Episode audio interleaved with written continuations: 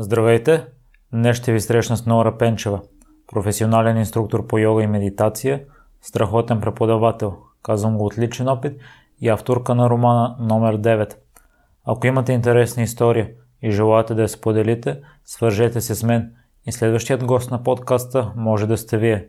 За всякакви мнения, критики и препоръки можете да ми пишете във Facebook групата Непримиримите подкаст.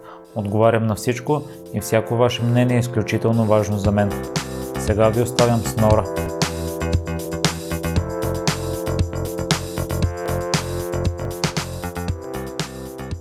Здравей, Нора, и благодаря много за приятата покана. Ще се представиш ли първо с няколко думи? С удоволствие. Казвам се Нора Пенчева. Йога инструктор съм.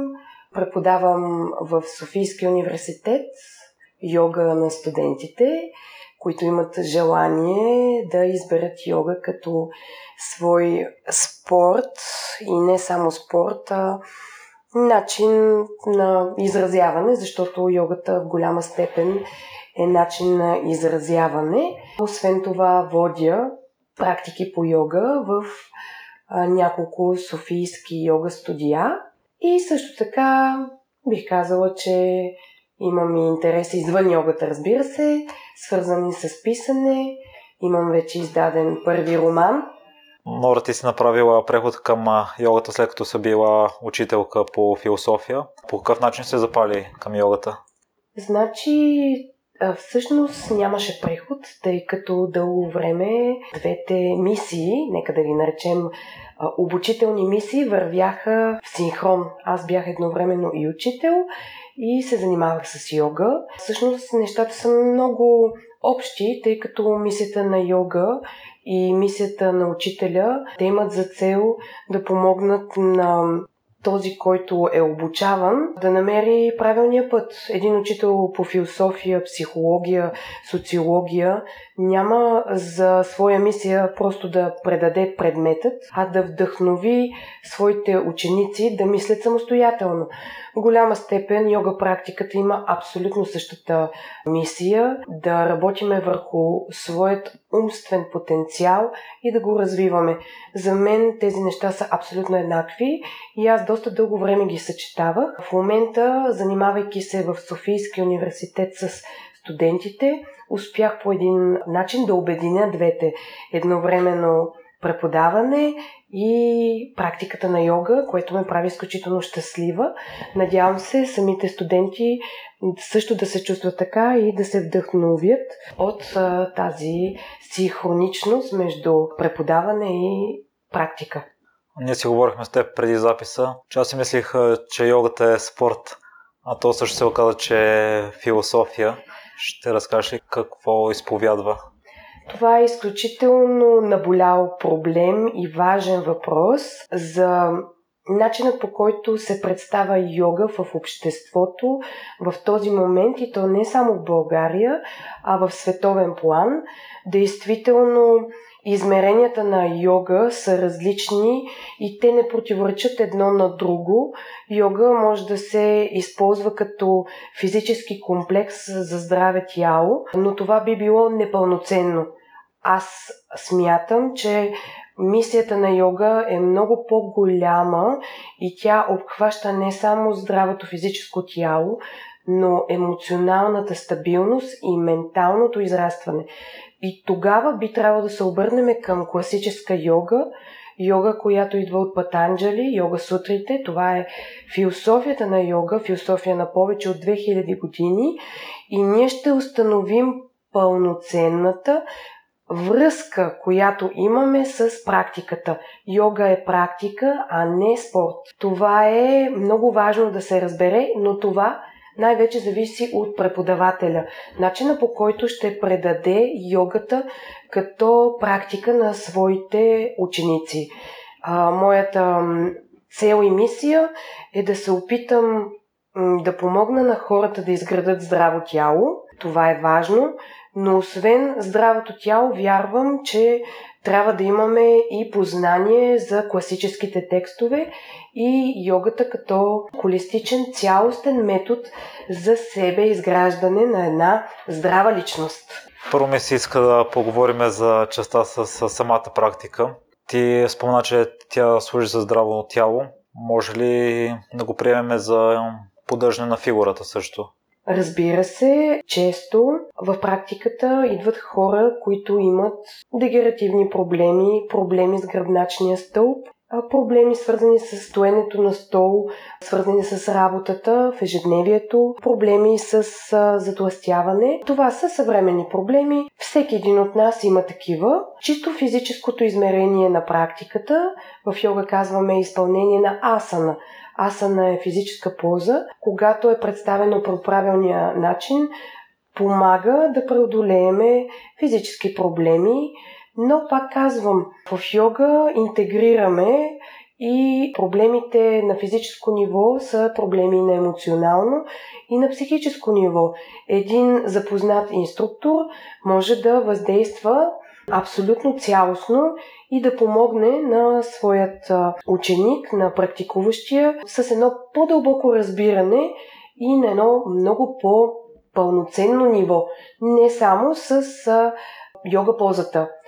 Ако човек иска да има здраво тяло, той може да отиде без проблеми на фитнес, може да отиде и в парка да тича. Това са прекрасни инструменти. Аз не ги отричам, напротив, те също са важни. Самата аз ходя по 10 000 крачки на ден. За 2018 големият ми пробив в моята психика сама за мен е, че се отказах от автомобила и вече използвам само краката си градски транспорт. Ако мога да насърча хората за едно единствено нещо извън йога, то е да помисля дали наистина им трябва автомобил и да се откажат от него. Това не е свързано с йога практиката, но е свързано с положителното мислене, което е мислене, което интегрира всички нас в една цялостност. И това е моят съвет. Едно малко нещо, от което да се откажем, с огромен ефект върху нас самите. Колите не ни ли спестяват време, т.е. някои, ако работят далеч или трябва да закарат децата си на училище, ако спра да използват автомобили, ще губят много време. Разбира се, аз казвам, че ние да намерим едно малко нещо, което да преобразим. Може да е а, свързано с а, разделно прибиране на букулка. В моя случай аз избрах да е колата. Аз не казвам всички да се откажем от колата, а да намерите нещо за себе си, което да промените и веднага ще усетите позитивния ефект върху цялото си мислене. Това е кърмичния закон, причина-следствие. Ако ти в една насока промениш нещо, Вселената ще ти се отблагодари на много нива. В момента това, че се отказах от колата, ми се отблагодари а, по един елементарен начин. Самата аз установих, че на всички други нива, ходейки доста повече, с 10 000 крачки повече, се чувствам още по-енергична и щастлива. Не само от йога практиката. Буквално се чувствам неуморима, нали, което е добре за мен. Нора, аз започнах да ходя на йога практиките, защото чух, че предпазват от контузии. Може ли да се използва като такъв тип терапия? Да. Това е един чудесен въпрос. Ще бъда напълно честна. Йога трябва да влезе задължително в седмичния график, както на мъже, така и на жени. Но най-вече сега ам, йогата е като територия запазена за жените, но мъжете сте много активни. Ходите на спорт, на фитнес, тичате, карате колело, използвате по-силови тренировки, задължително трябва да имате един ден, той е напълно достатъчен, в който да синхронизирате енергиите с йога. Не само на чисто физическо ниво, за да те предпази от контузия. Става въпрос и за енергийна практика, йога като енергия. Какво означава това? Тези твърде динамични практики и тренировки буквално изтощават нервната система. В ежедневието ти си на работа и след това отиваш в фитнеса. Представи си, това е един, една бомба. Бомба, която всеки един момент може да избухне. Йога практиката е задължителна за теб, задължителна за всички практикуващи мъже и трениращи мъже, защото те трябва да имат един ден от седмицата, в който да намалят, да намалят темпото. Да намалят енергията, да останат в състояние на покой. Една балансираща йога практика с дихателни упражнения, с огъвкавяващи пози, с а, балансиращи техники ще бъде достатъчна да може ефективно да работи през другите дни за изграждане на мускулатура и ще предпази от контузии. Аз съм твърдо за една практика на седмицата за мъже. Горещо препоръчвам. Аз да си призна, идва малко на сила, просто защото обичам а, активните спортове и постоянно да съм в а, движение и натварваме малко психически. Постоянно си мисля кога ще свърши часа. В такъв случай добре ли е да хода? Това всъщност е проблем на абсолютно 95% от активните, работещи, хора, които са свикнали от умът им да е постоянно в действие. В момента, в който дойдеш на йога, ти си толкова активен, че дори не можеш да седнеш на постелката или да легнеш, защото умът ти не ти позволява. Точно ти си за йога практика. Това е единствения момент в твоето ежедневие, в твоята седмица, когато да успееш, макар и на сила, първоначално да си наложиш, че ти трябва и да почиваш. Ти трябва да бъдеш и в покой. Ти трябва да търсиш вътрешния покой. На чисто физиологично ниво нервната система функционира в баланс. Имаме централна нервна система, парасимпатикова и симпатикова нервна система. Когато си активен, ти си постоянно активизираш симпатиковата нервна система. Ти си активен, действен, ще се получи бърнаут ефект. Когато си на йога практиката, активизираме парасимпатикова нервна система. Покой, тишина и така влизаме в баланс. Иначе просто ще избушонираш, ще стане един балон, който ще избухне. Това не препоръчвам на никой. Дори на сила по-добре идвай, с самите практики ще успееш да се синхронизираш, да балансираш, отколкото да бъдеш само в динамика. Просто не го препоръчвам на никого. А на мен някой път ми се получава сутринта да бягам и вечерта да ходя на йога. Това проблем ли е? Че не ми е в почивния ден? Сега, единствените проблеми, които имаме, са проблемите, които сами си задаваме като такива. Йога като практика може да практикуваш всеки ден. Тази конструкция на практиката, дихателни практики, асана, медитация са достъпни всеки ден. Защо? Защото действително в една практика, както сам каза, ти не натоварваш физическото тяло, кой знае колко много. Всичко останало през ежедневието си ти не правиш дихателни практики, не правиш медитация, умът ти е свърхактивен. Тоест няма никакъв проблем сутрин да тичаш, вечер да си направиш една практика. Дори да не дойдеш в залата при учител, можеш в къщи за 10 минути да направиш едно альтернативно дишане или просто малко да медитираш. Това е напълно достатъчно. Въпросът ти е дали мога да правя йога всеки ден или да съчетавам с други практики. На абсолютно всички, които искат да опитат, мога да кажа следното. Може да започнете с два пъти в седмицата в зала при учител или два пъти в седмицата сами в къщи. След това ти ще решиш сам за себе си дали да увеличиш до 5. Има хора, които практикуват всеки ден, 7 дена в седмицата, но това разбира се вече е личен избор. Сега ще споменеш ли за различните видове йога? Аз съм ходил веднъж на класическа йога и оттам нататък съм посещавал твоите часове Power йога. А виждал съм в YouTube, че си качва клипи за Fat Burning йога. Чудесен въпрос. Значи, едно от нещата, които ни обърква, но аз вярвам, че в същото време може да ни бъде в полза, е разнообразието от йога практики, в което в момента има на пазара. Като казвам на пазара, имам предвид, че йога също в момента е комерциална. Аз не мисля, че това е минус.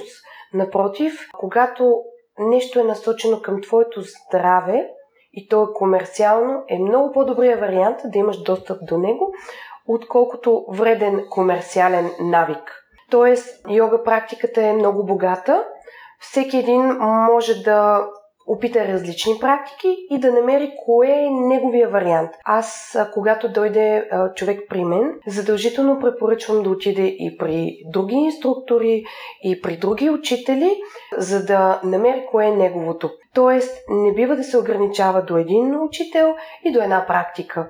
Действително, сега ще дам пример. Основата е хата йога, класическа йога, идваща от трудовете на Патанджали. Това е една пълноценна хубава йога практика, която е достъпна за абсолютно всеки. Може да е човек на ранна възраст, на човек след 65, може да си позволи подобна йога практика. По-модерните варианти трябва да се съобрази все пак с някои основни момента, да просто да провери, да види дали е за него при мен идват често хора, които казват, бил съм на други практики, не е моето, не ми харесва.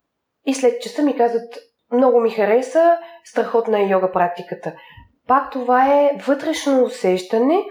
Ти трябва да провериш, да не се откажеш от първия път, зависи много и от самите учители. Това, което е хубаво, че имаме голям достъп до практиките и може да опитаме. Веднага ще дам няколко практични насоки. Говориме за разнообразие, както каза хата, виняса, виняса флоу, фейтбърнинг, пауър йога, пауър виняса йога, хор пауър йога, ин йога. Тоест, виж колко много имена.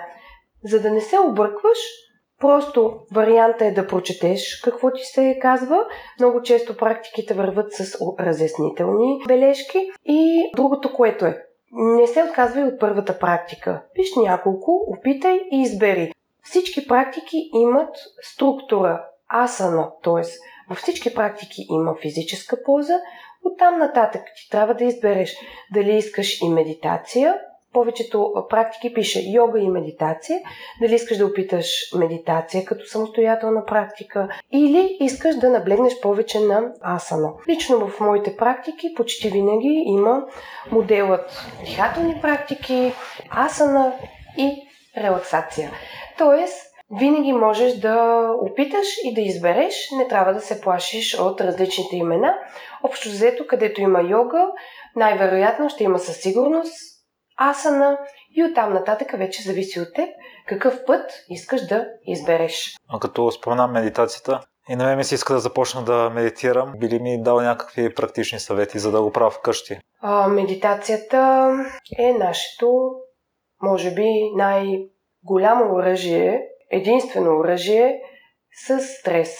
Медитацията Звучи като една сложно далечна дума. Представяме си будистски монах, който медитира 24 часа и това ни отказва.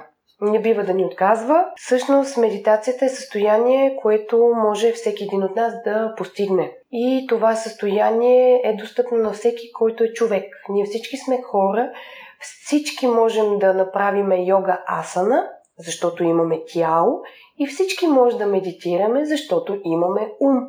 Тоест, ако ти искаш и усещаш, че е дошъл момента, тогава ще опиташ. Медитацията е техника за почистване на ума или за канализиране на умствената дейност по определен начин. Като усещане, медитацията ни изчиства. Един детокс, мисловен детокс. За съвременния човек, който работи в офис, има деца, прави хиляди неща, е важно да остане няколко минутки насаме със себе си. Първата стъпка към медитацията е да си кажеш аз искам да опитам. Веднага казвам кои са основните пречки. Аз нямам време. Аз нямам време, защото си представяме 45 минути до 3 часа, отделяйки за медитация. Не, може да започнеш с едни 5 минути. 5 минути. Всеки има 5 минути. Веднага ще дам и една съвсем елементарна форма. Намираш тихоместенце, в което си само ти, няма никой около теб. Дори не е нужно да сядаш на пода, не е нужно да имаш постелка. Сядаш на стол, отпускаш ръцете удобно на коленете, старай се гърба да е прав, затваряш очи и просто избираш едно число. Избираш любимото ти число. Моето любимо число е 28 и с концентрация си казваш на ум следното. 28 аз вдишвам. 28 аз издишвам. 27, аз вдишвам. 27, аз издишвам. И така опитваш да преброиш до числото едно. Собствените си дишвания и издишвания. Стараеш се да дишаш дълбоко, коремно. В момента в който ангажираш ума с нещо толкова просто като изброяване на вдишванията ти, ще установиш, че тези безценни 5 минутки, които си отделил, си успял всякакви ненужни мисли 5 минути да са извън теб и ти си се концентрирал в една мисъл – броене на дишането. Изчистил си ума от десетки мисли. Звучи елементарно, но в момента, в който практично го направиш първия път, ще установиш колко е трудно на ума да се концентрира и дори да преброи свои 28 дихания, тъй като мисли за хиляди неща. Тоест, първата ти стъпка към медитацията е да отделиш 5 минутки, да останеш концентриран. Започнеш ли, ще намериш много и най-различни техники за медитация – дори те не са обвързани с йога практика.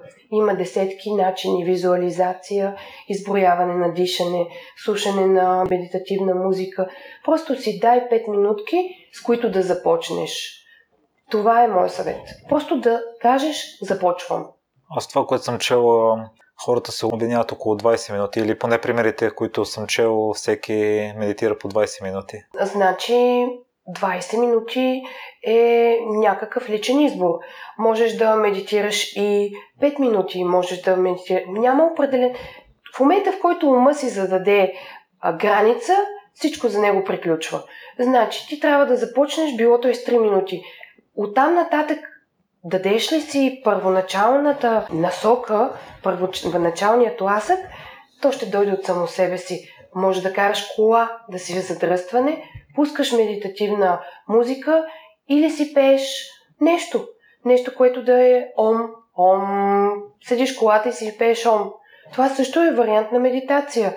Или някаква молитва. Медитацията може да дойде и чрез молитва християнска хубава молитва. Ние сме християни. Защо да не се свържем с някаква молитва или да си пуснем някаква хубава християнска напевна музика? Това също е вариант. В своята практика, която идва себереализация на ниво физическо тяло, на ниво емоции, на ниво ум, Тоест, това не трябва да те спира да намериш своя вариант, ако примерно имаш такива усещания. Това е въпрос, който ти не ми зададе, но аз искам да уточна, че една от пречките пред практикуващите е, е страх, че йога по някакъв начин ще противоречи на тяхните вярвания. Аз съм вярващ християнин и практикувам йога, защото при мен те не противоречат.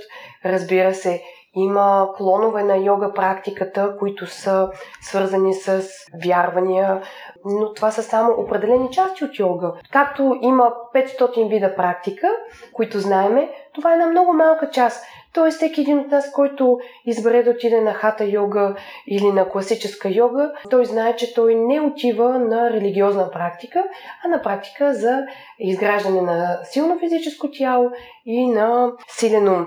Някога в моя практика, на която ти си идвал, усещал ли си религиозни елементи?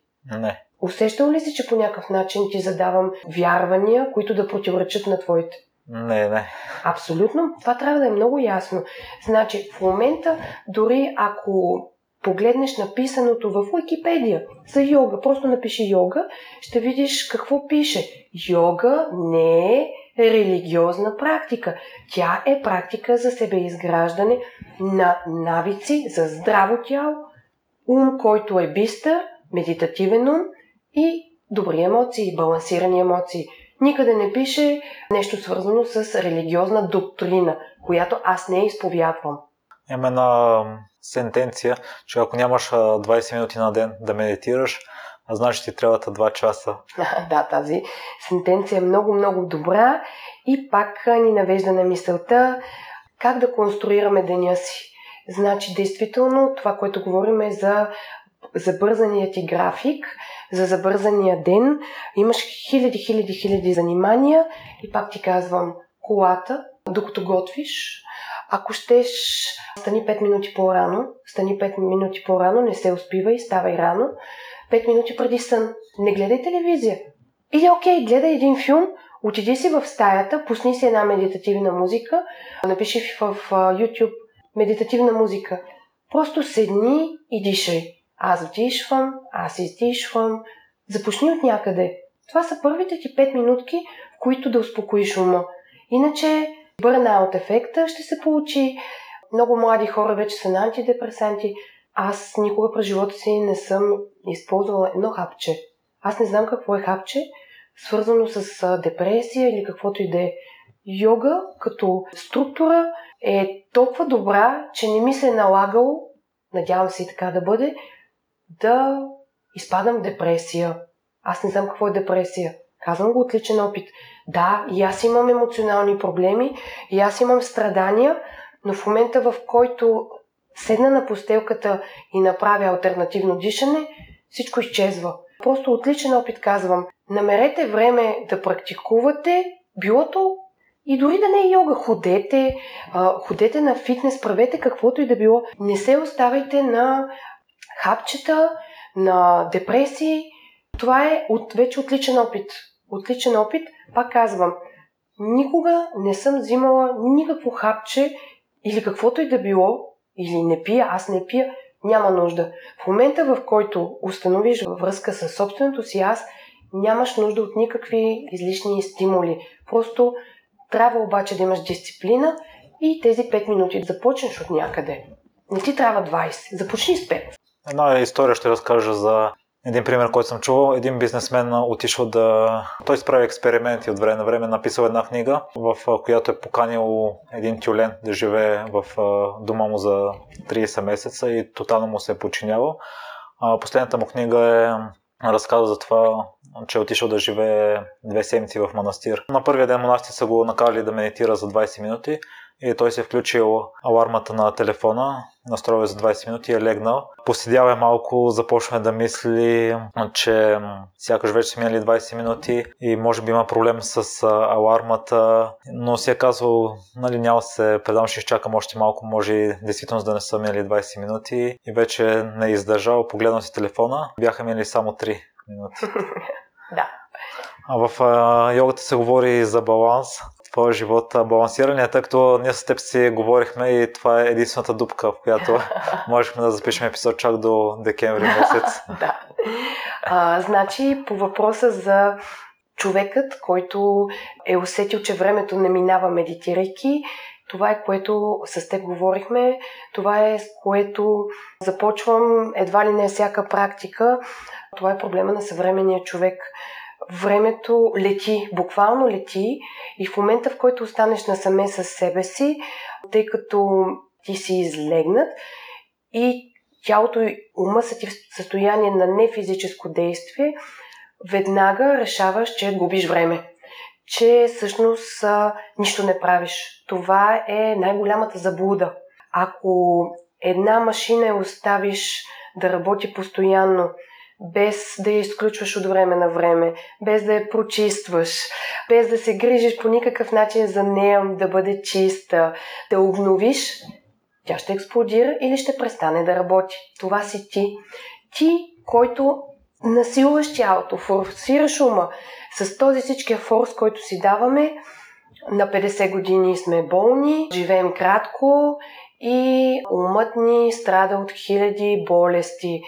Всичко това е защото ние не си позволяваме, този човек не си позволява да остане в състояние на покой. Не си позволява 5 минутки да отдели да медитира. Не, дори вече до там сме стигнали, че не си позволяваме да спим. Нали? И спането вече ни се вижда като някакъв лукс, който не може да си позволим. И накрая отиваме някъде, да почиваме за две седмици в годината, ние сме толкова изтощени, че не може да се насладим на почивката. Всичко това е огромният проблем на модерния човек. Моя съвет е спрете се, буквално спрете се и си кажете имам нужда от промяна. Като дори това не искам да е вашата промяна свързана с йога. Искам да отидете на Витуша или на някаква планина. Искам да отделите два часа да играете с децата си. Ти имаш дете, което си толкова заед, че осигурил си го, ходи на чудесна детска градина, ходи на чудесно училище. Кога беше последния път, когато два часа игра с детето си? Другия вариант. Ти имаш а, а, чудесно семейство. Кога беше последния път, когато всички се събрахте на масата и ядохте заедно? Кога беше? Тоест, Трябва да намериш време за промяна. Всеки един от нас е имал момент, в който ежедневието буквално го е погълнал с всичките 150 неща. Аз съм пример. В момента имам часове в пет различни дестинации в София, йога практики, т.е. пътувам. Имам часове с студентите в Софийския университет, пътувам и в момента разработвам нова програма, свързана с здраве в офисите.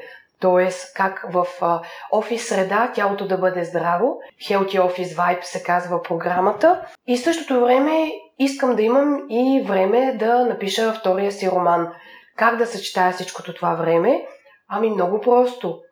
Опитвам се да имам ясни, категорични граници и нещата, които излизат извън определените граници, да мога да ги вкарам обратно в тях. Какво искам да кажа? Това, за което ти говореше, дали имам балансиран начин на живот. Аз съм така поставила графика си, че събота и неделя са свещени събота и неделя, макар че има голям интерес, много от хората, с които практикувам, могат само събота и неделя. Събота и неделя аз се отдавам изцяло и само на лично време. Това ще рече, това е времето, в което мога да отида на планина, времето, в което мога да се разхода в парка, времето, в което мога да посвета на лична практика, времето, което ще посвета на себе си. Тоест, така намирам баланса. Действително, през седмица съм свръхактивна, ставам всяка сутрин в 6 без 10, 5.50, заспивам рано, аз гледам, ако е възможно човек да заспива рано, това е друг съвет, който бих могла да дам. До 11 часа човек да е заспал, но събота и неделя намирам баланс с мълчание, често не говоря, често се разхождам дори сама в парка, но това е моето време. Така че всеки един човек, който е хиперактивен през седмицата, трябва да има и лично време. Време за семейството, за децата, за любимите хора и време за себе си. Така намира баланс. Не е правилно да работиш от понеделник до неделя, не е правилно да форсираш тялото и ума. Намирай 5 минути на ден за медитация. Нора, ти споменаш, че оптимизмът е магнит за щастие и че ако сме позитивно настроени, ще привлечем хубави неща и добри хора към себе си. А на мен това ми се иска също да го направя, но и това не ми се получава. Да. Значи, да, такава а, така стартирах един мой а, влог за йога и така развих а, тази идея. Тези думи не са мои, тези думи всъщност са на една олимпийска шампионка по гимнастика, която в труден момент от живота си, преди е своята олимпийска титла, след контузия, решава, че няма да се откаже, че ще превърне себе си в магнит за щастие и ще успее и действително тя успява и става олимпийска медалистка по гимнастика. А в крайна сметка, щом тя успява, защо и ние да не успеем? Тя казва, че щом имаш тази идея за позитивизъм, космическата енергия ще... Да, защото ние в крайна сметка всички сме част от един споделен космос, ще ти се върне. И тя самата е пример, защото действително успява и нейната мисия да вдъхнови хората бе, е мисия, която и аз приемам, защото вдъхнови и мене. Аз взех нейния цитат за това да бъдеш магнит за щастие, както тя сама се определя. И аз вярвам, че е възможно да пренастроиш ума. Действително много хора ще кажат, а, това са глупости. Веднага ще ги оборя на функционално, психическо, нервно ниво Нали? Това е най-елементарното, чрез определени практики, дихателни практики, изключително важни, може да синхронизираме и балансираме енергията на ляво и дясно полукълбо, да влеземе в една парасимпатико-нервна система активна, а те всъщност ни правят позитивни.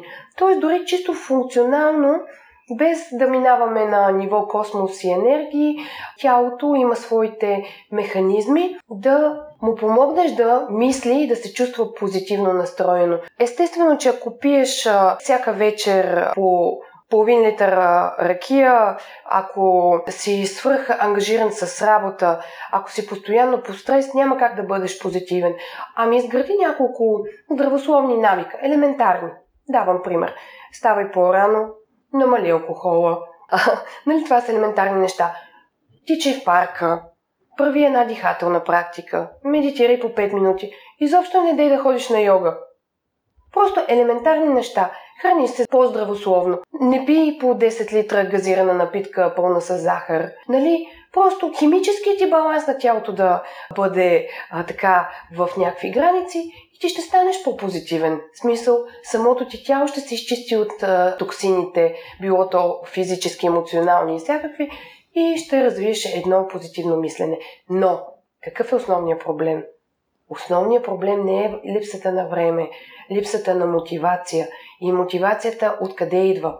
От мързела. В йога казваме тамас. Тамас е тази сила, която те дърпа назад. Продолеш ли мързела, всичко ще се случи. Ти на няколко пъти спомена дихателни практики, които да правим вкъщи. Да. Може ли да дадеш примери? Значи, ако има едно нещо, което искам хората да научат и да използват в ежедневието си извън йога, те са абсолютно достъпни извън йога, може да се практикуват от 5 годишни до 105 и те са най-ценното, което бих искала да предам като знание на хората, това е дихателните практики. Всеки един, който се интересува, може да отвори в Google и да напише елементарно альтернативно дишане. Има десетки написани неща за альтернативното дишане. Почти всичките съм ги чела и те са правилно описани. Т.е. няма да бъдете подведени. Да напишете альтернативно дишане, написано е и просто опитайте. Преди медитация, преди идване на йога, преди каквото и да е, ако успееш да синхронизираш енергиите ти чрез дишане, ще подобриш качеството ти на живот. Това е което наистина бих посъветвала хората и изобщо не е необходимо да практикуват и йога. Може да се разхождаш в парка и да отделиш 5 минути сутрин или 10, дори не за медитация, а да започнеш с альтернативно дишане. Това пак е един чудесен съвет, достъпен за абсолютно всеки. Няма противопоказания. Всеки може да опита альтернативно дишане. Много ти споменаш, че книгата, която е променила живота ти е Сидхарта на Херман Хесе. Какво точно е променила? Защото много хора казват, еди кое си промени живота ми, но ние виждаме само крайния продукт, нямаме база за сравнение. Значи, ам, много е важно да се знае, че трябва да имаш интерес до книги. Много е малко вероятно филм, песен, вероятно е, но Действително книга може да промени живота ти. Затова Моят съвет е гледайте филми, гледайте телевизия, разбира се, интересувайте се и от нещата, които се случват онлайн, но отделете и време да четете. Не намалявайте времето си за четене, защото нито един друг източник на информация не може реално да ви вдъхнови толкова, че да промените живота си, колкото една книга. Книгите са най- универсално достъпното знание за теб. И те идват до нас от хиляди години.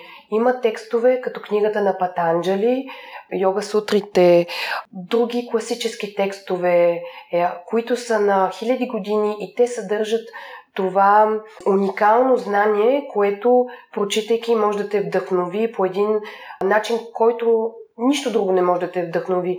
Нито да го погледнеш а, по телевизията, нито някой да ти го представи чрез а, своя интерпретация. Затова е важно да имаш достъп до книгите. Аз чета всеки ден. Ето, ти си в нас, и във всяка една стая, в която влезеш, ще видиш колко много книги присъстват в живота ми и те са основен източник на знание, като човек не бива да се ограничава до един вид литература. Аз чета абсолютно всякаква литература. В момента чета едновременно българска книга, казва се Надилова е книгата. Става въпрос за любовно интересна история. От друга страна чета и за таломерите, нали, научна литература. Какво искам да кажа? Трябва да четеш различни източници и да търсиш своята информация. Това е много важно. Книгата, която спомена ти, промени живота ми на всяко едно ниво, тъй като това е любимия ми автор. Всеки един от нас има любим автор и начина по който той представи историята на Буда, все пак Буда е един аватар има три религии, които са основни. Това е християнство, будизъм и ислям. Това са трите световни религии. Всеки един от нас има усещане за една от тях. Пак повтарям, това е важно да се знае, че аз съм възпитана в православната вяра. Аз ходя на църква и това е моята религия. Учението на Буда, начина по който възприемам идеята за Ахимса. Ахимса е ненасилие. Основната идея изобщо в традицията на йога, на будизма. Ненасилие спрямо теб самия, вербално. В момента това е голям проблем за обществото. Всъщност, ние сме изключително агресивни към другите, чрез вербално насилие, чрез физическо насилие, за съжаление, но това идва преди всичко, защото сме в режим на насилие към самите себе си. В момента, в който престанеш да насилваш себе си, съвсем естествено и насилието към другите ще спре. Тоест, а, ние често обиждаме себе си, не се справи, ти не си достатъчно добър, даваме си едни категорични определения към самите себе си, за нищо не ставаш, така изграждаме и децата си. Пак не успя, нямаш добър успех, за нищо не ставаш. В момента, в който разбереш, че това не е правилният подход, че ти не можеш да насилваш другите и себе си чрез вербализация и вътрешно усещане за непълноценност, ти ще разбереш, че подходът е бил грешен, трябва да застанеш на нивото не насилие, а химса, идващо от Буда, да си кажеш супер си, ще се справиш, другия път ще е по-добре, ще се поощриш себе си. И в момента, в който разбереш, че ти наистина си супер и ти можеш, ти никога няма да бъдеш насилник спрямо другите хора.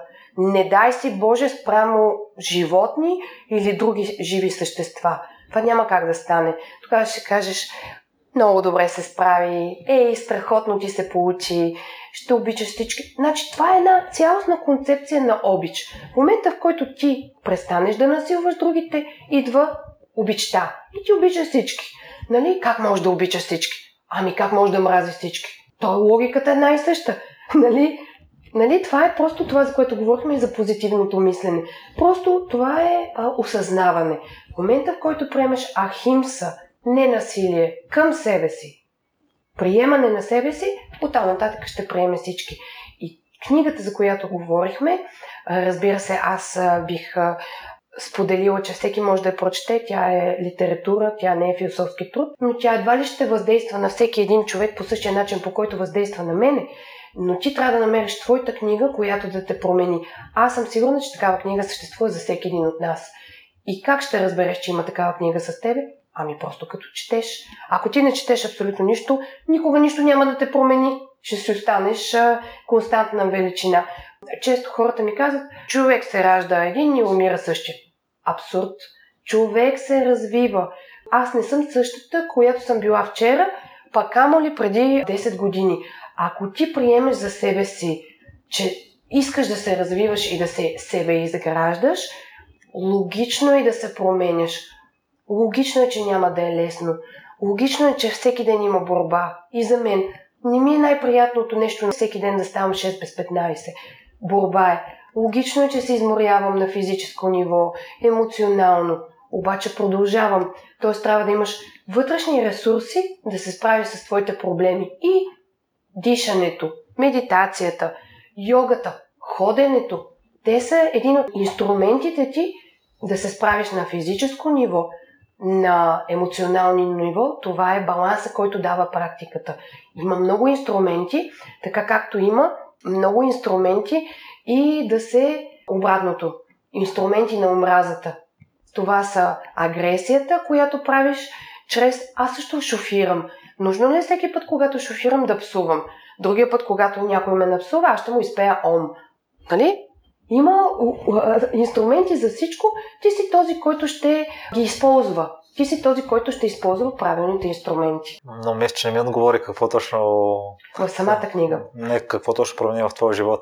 Значи, в момента в който книгата... Действително, в момента в който прочетох книгата, аз мога да ти я покажа, аз съм я прочетала от до. Аз вече бях на пътя на йога, но тогава все още и преподавах и водих часове по йога. След книгата начина по който тя ми въздейства, изцяло се насочих на пътя към йога. Тоест до този момент аз имах и други неща в живота си, като преподаване в училище, водих и часове по пилатес, но аз реших, че моят път ще бъде изцяло и само йога и ще търся начин чрез практика, така начина по който книгата вдъхнови мен, аз чрез моята практика да вдъхновявам останалите за един по-пълноценен начин на живот. Книгата ме промени и на личностно ниво. Буквално ми въздейства много-много силно. След това написах и първия ми роман. Буквално след книгата излезе и първия ми роман. Тоест, пак казвам, че има такива книги, които могат да те вдъхновят за някакъв творчески потенциал, който ти имаш, буквално да го реализираш. Така че имаше реално практически промени в живота ми. Те разкажеш ли за книгата която си написала? Да, това всъщност е роман, който е извън сферата на йога. То е реализация на творческия ми потенциал. В момента, в който започнем да се занимаваш с осъзната практика, практика, която не е само изпълнение на асана, практика, която въздейства на емоциите, на ума, ти можеш да развиеш своя творчески потенциал. Това е съвсем логично и то се случва. Моят роман се казва Номер 9. Той беше част от един конкурс, който беше за първи роман, неиздаван. Беше номиниран в петицата от 115 романа. След това е издаден. Това е една история, която е история за живота на нас, такива каквито сме. Тя е достъпна, мисля, че все още има начин по който може да бъде намерена, плюс, че ще бъде издадена съвсем скоро и в електронен вариант, така че хората може да я прочетат. Романа беше много добре прият и аз вярвам, че всеки един от нас може да открие свой творчески потенциал чрез а, практика а, и да себе изрази себе си. Това може да бъде чрез а, пеене, не е нужно на всяка цена да станеш адел, можеш вкъщи да си пееш. Това също е вариация за справяне с стреса и вариация за медитативна техника. Може да отидеш на йога с гонг, да усетиш а, на йога с флейта или просто да си пуснеш музика. Музиката е прак, а, път към твоята духовна реализация. Други вариант е да започнеш танци. Пак казвам, има толкова много варианти. Намери твоя вариант. Аз намерих моя вариант чрез себе изразяване, чрез писане. В момента съм в реализация на втория ми роман намирам време да пиша и него. Така че моята идея е чрез йога да от, отприщиш и творческия си потенциал. Какъв е твоят творчески потенциал според тебе? Ми, аз не мисля, че съм настроен творчески. Имам влечение към спорт. Имаш влечение към спорта? Да, аз знам, че обичаш да бягаш. Може би творческият ти потенциал е свързан с Персенк. Знаеш, има на Персенк маратони, които са по 110-170 км. Това за мен е изключително човешко усилие. Това също е една медитация. В момента, в който ти тичаш 100 км, това е медитация на едно висше ниво, умът ти е изцяло изпразнен. Пожелавам ти да минеш един такъв маратон и да ми кажеш как е било. Да видиме какво е това състояние. Всяко едно прибиране навътре към теб самия, дали ще е изкачване на планина, дали ще е тичане 150 км. Аз обожавам да съм на палатка, на езеро. Бях сега лятото на Беглик на една малка палатка, без абсолютно нищо, абсолютно без хора, това също е вид прибиране към себе си. Така че трябва да търсим тези усещания, които ни прибират към едно състояние на вътрешен покой, защото всъщност йогата в своята крайна степен е състояние на умствен, физически покой. Покой, в който всъщност всичко става едно. Ти си част с Вселената и така както когато отидеш на едно място, гледаш езеро, гледаш природата, виждаш, че всичко е в покой, а само ти си в хаос, в момента в който намериш и ти вътрешния покой в пълна синхрония с природата, установяваш, че всичко е един покой. Просто ти не си в него все още, защото ти си един голям хаос. Извън теб, като погледнеш природата, тя си е в покой. Може ти беше достатъчно изчерпателна във всички области. Нещо, ако искаш да добавиш, ако не сме засегнали. Ами, благодаря за разговора. Това, което искам да добавя, това, което е най-ценно и което е за всеки един от нас, независимо къде се намира на тази планета, е Всеки един от нас има усещане за недостатъчност, неудовлетвореност, усещане за несвършена работа. Ако няма, значи човек просто не е жив. Нали, ние сме динамична структура, а ние се променяме. Промяната, която искам от всеки един от нас е да бъде за добро, защото всички тръгваме по един начин, имаме един старт в живота, т.е. ние се раждаме. Как ще се развиеш ти, зависи единствено и само от теб самия. Значи, ти трябва, независимо къде се намираш, да имаш осъзнаване, че можеш да промениш себе си. Включително и аз. Аз самата не съм това, което съм била преди 10 или 20 години. Пътя по който съм минала не е бил лесен или труден. На всеки се дава път, който той може да извърви.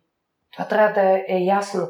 Твоят път ти е даден, защото точно ти можеш да го извървиш. Ти имаш инструментите да се справиш. И имаш инструментите да надраснеш себе си като физически възможности, като емоционални възможности и като умствен потенциал. Моята идея е да не спираме да се развиваме и да пробваме. Просто трябва да пробваш. Може да пробваш йога, да установи, че не е твоето. Но не спирай да опитваш. Може да пробваш десетки неща, но ти си длъжен да се развиваш. Това е твоята длъжност. И в момента, в който ти започнеш да вървиш по пътя на развитието, да го споделяш с другите. Да споделяме една обща емоция и да създадем една мрежа, това е голямата ми а, така мечта, да създадем една мрежа от щастливи магнити. Магнити, привличащи други магнити за позитивна енергия. Просто всички да бъдем, това разбира се е една утопия, но защо пък да не мислим и утопично по някой път. Просто ако всички сме осъзнати, ще успеем да имаме една обща промяна. Трудно е. Най-големият ни проблем всъщност е мързела. В момента не така е. Тамастичната енергия, мързела, инертността и а, оставането по поток. А, няма, нищо не зависи от мене, нищо не мога да направя, ще си седа в мързела. Всичко можеш да направиш. Всичко можеш да направиш. Просто трябва да излезеш от тази инертност. Трудно е, потърси помощ. Ако не можеш сам, където и да се намираш, потърси помощ. Най-вероятно има, има поне един човек, който да ти помогне независимо в каква ситуация се намираш. Аз съм забелязал, че хората, които постоянно обвиняват на другите и казват, че нищо не зависи от тях, те пък са и най-критични. Разбира се, разбира се, че са най-критични. Това, което говорихме за Химса. Обратното на Химса не насилие е насилие. Значи, колкото си по-критичен към другите, толкова по-критичен си към теб самия. Ти не обичаш себе си, но ти не обичаш и другите. Значи, първото нещо, което, с което трябва да се справи един разграничаващ, осъзнаващ себе си ум, е да започне да обича себе си. В момента, в който започнеш да обичаш себе си, ти няма как да бъдеш негативно критичен. Ти ще започнеш да обичаш себе си, ще си дадеш време, ще си дадеш възможности в момента, в който обичаш себе си, ти ще заобичаш и другите. Няма да бъдеш критичен. Критиката е деструктивна. Независимо, че някой казва, по-малко критиката е полезна. Полезно е да дадеш съвет. Полезно е да помогнеш на човек да се справи с негов проблем. Полезно е да му помогнеш да види нещо, което логично той не прави както трябва. Не е полезно да критикуваш. Аз съм абсолютно против негативната критика, но всички коментари в а, мрежи показват, че хората наистина трябва да работят сериозно над вътрешното си себеобичане. В момента, в който започнат да се обичат, всички коментари от рода на критика просто ще престанат. Аз лично съм убедена в това. А аз съм за промяната, тъй като, като четеш постоянно, като разбираш за нова информация, нормално да ти харесат и други неща и да си промени живота. И като че ли хората не могат да осъзнаят, че се променяш и са свикнали да те гледат на едно място и постоянно ти дават примери с а, минали събития, а ти вече не си същия човек. Нито един човек от нас не е същия човек, който е бил вчера и няма да е същия човек, който е утре. Действително, ако ти тръгнеш да променяш драстично живота си, а хората около те постанат същите. Давам ти пример. Решиш да станеш вегетарианец, а останалите са всеядни. Това е елементарен пример. Те по-трудно ще те възприемат и ти по-трудно ще ги възприемаш. Но това не значи радикално да ги отричаш, нито те радикално да те отричат теб. Има начини за синхронизация, просто трябва да бъдем отворени, приемащи и това ще бъде по-лесно за всички. Същия пример е и с пушещите. В никакъв случай един човек, който е пушещ, а ти си не пушещ, единия не трябва да ограничава другия и обратно. Просто всеки един от нас, както казах, има различен път. Този път му се дава и човека, който е, има инструментите да се справи с него. Не трябва да му се налага отвънка какво да прави, но и той самия трябва да бъде толерантен и да не налага собственото си мнение на другите. Както ще дам един елементарен пример, примера с йогата. Ето ние сме заедно с теб, но аз нито веднъж не казах, задължително трябва да идвате на йога и единствено само йога е правилният път. Това не е така. Единственият правилен път е твоя път, но пътят в който ти искаш да се себе реализираш, а не пътят на застоялост и инертност. Тоест, намери начин, намери начин да промениш нещо в себе си. Това, което ми прави впечатление, че често хората се притесняват. Например, много малко мъже идват в часа по йога, защото ги е срам, изпитват дискомфорт, няма други мъже. Това е до първия път. Ти си пример за това. Първия път ще влезеш в групата, ще видиш, че преобладават жените, но ти идваш, слага се постелката и си правиш практиката. След това е много по-лесно. Това въжи за всяко нещо. Искаш да отидеш на час по танци, но ти е неудобно, защото не познаваш никой. Не ги познаваш първия път, но след това ти ще се запознаеш с тях. Тоест, Първата ти стъпка е да преодолееш инерцията и мързела, втората ти стъпка е, е това, което правиш, да бъдеш по-отворен. Много хора са интровертни и това е много трудно за тях да направят, но те трябва да опитат. И аз съм сигурна, че това ще бъде по-добре и за тях и ще могат да се себе реализират в посока, в която искат. Трудно ти беше първи път на йога, видя колко жени имаше. Аз съм свикнал, тъй като съм ходил и на спининг, там няма мъже. На пилате съм ходил веднъж, отново бях единственото момче. На първата йога практика, която ходих, отново бях единственото момче. Точно така. А, жените са като че по-склонни към промяна и по-съотворени към нови изживявания. Мъжете все още в това отношение са малко по-консервативни и по-трудно приемат а, някои промяни, но аз съм сигурна, тъй като забелязвам, че все повече мъже са отворени към такива нови практики и искат да се също себе реализират на всяко едно ниво. Често мъже ме питат много повече за медитативни техники, много повече ме питат за дихателни практики. Аз мисля, че тази енергия съвсем скоро ще се балансира мъжко-женско и в практиките и на всяко едно ниво ще има синхроничност и балансираност. Нора, преди да преминем към последните два въпроса, къде слушателите могат да те намерят? Слушателите могат да ме намерят в София, в Йога Vibe. Йога Vibe е верига от йога студия, които са почти в цяла София.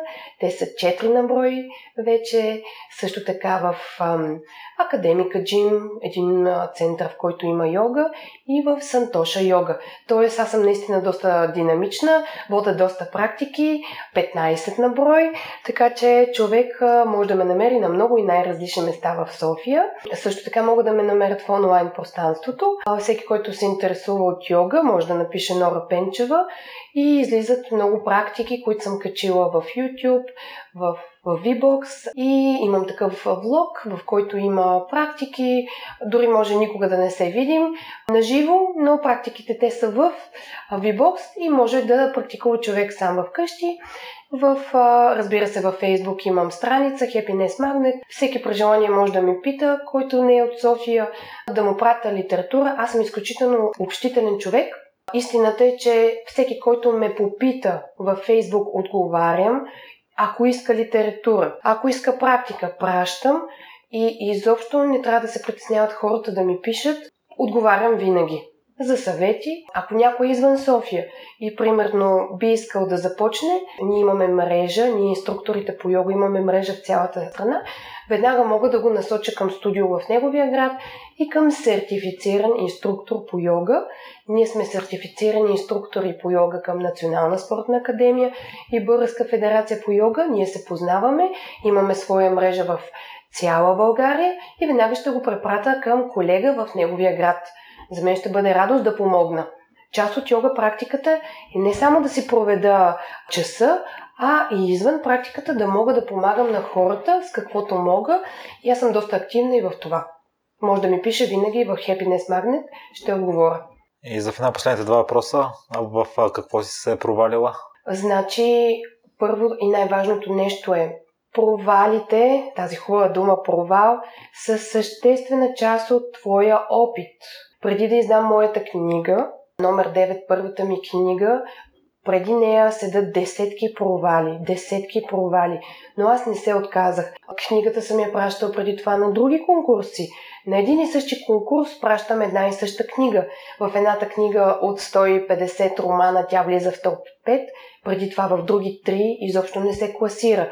Не съм се отказала. Знаела съм, че книгата си заслужава да бъде издадена. Това въжи и за много други моменти. Тоест, в моя път има много повече провали, така да ги наречем, отколкото реализация. Значи, никога не бива да се отказваме.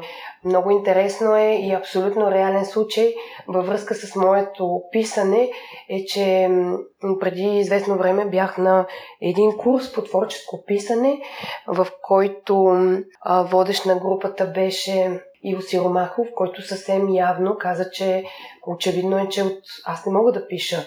Този човек има свой подход, той също е написал своите книги, той е известно лице. Според а, неговите критерии за писане, аз по никакъв начин не влизах в параграфа пишеш човек. Точно две години след това в а, този конкурс, за който говориме, Георги Господинов, друг български писател, каза, че книгата ми е на едно прекрасно ниво и беше избрана в тези пет книги, нали, които да са финалисти и беше издадена. Тоест, какво искам да кажа на хората? Не приемайте всеки на всяка цена за авторитет. Аз уважавам изключително много Иво Сиромахов. Това, че той каза, че аз не мога да пиша, не ме спря да пиша. Аз написах книгата и пробвах още хиляда пъти. Тоест, неговото мнение не ме разочарова. Аз уважавам неговото мнение, но това е негово мнение. Това въжи за абсолютно всичко. Имайте авторитети, но в никакъв случай не ги приемайте като крайна инстанция. Тоест, това, че някой не те харесва, не значи, че ти не си окей. Okay. Продължаваш напред и ако си наистина уверен, че това е твоето, това е твой потенциал, реализирай го.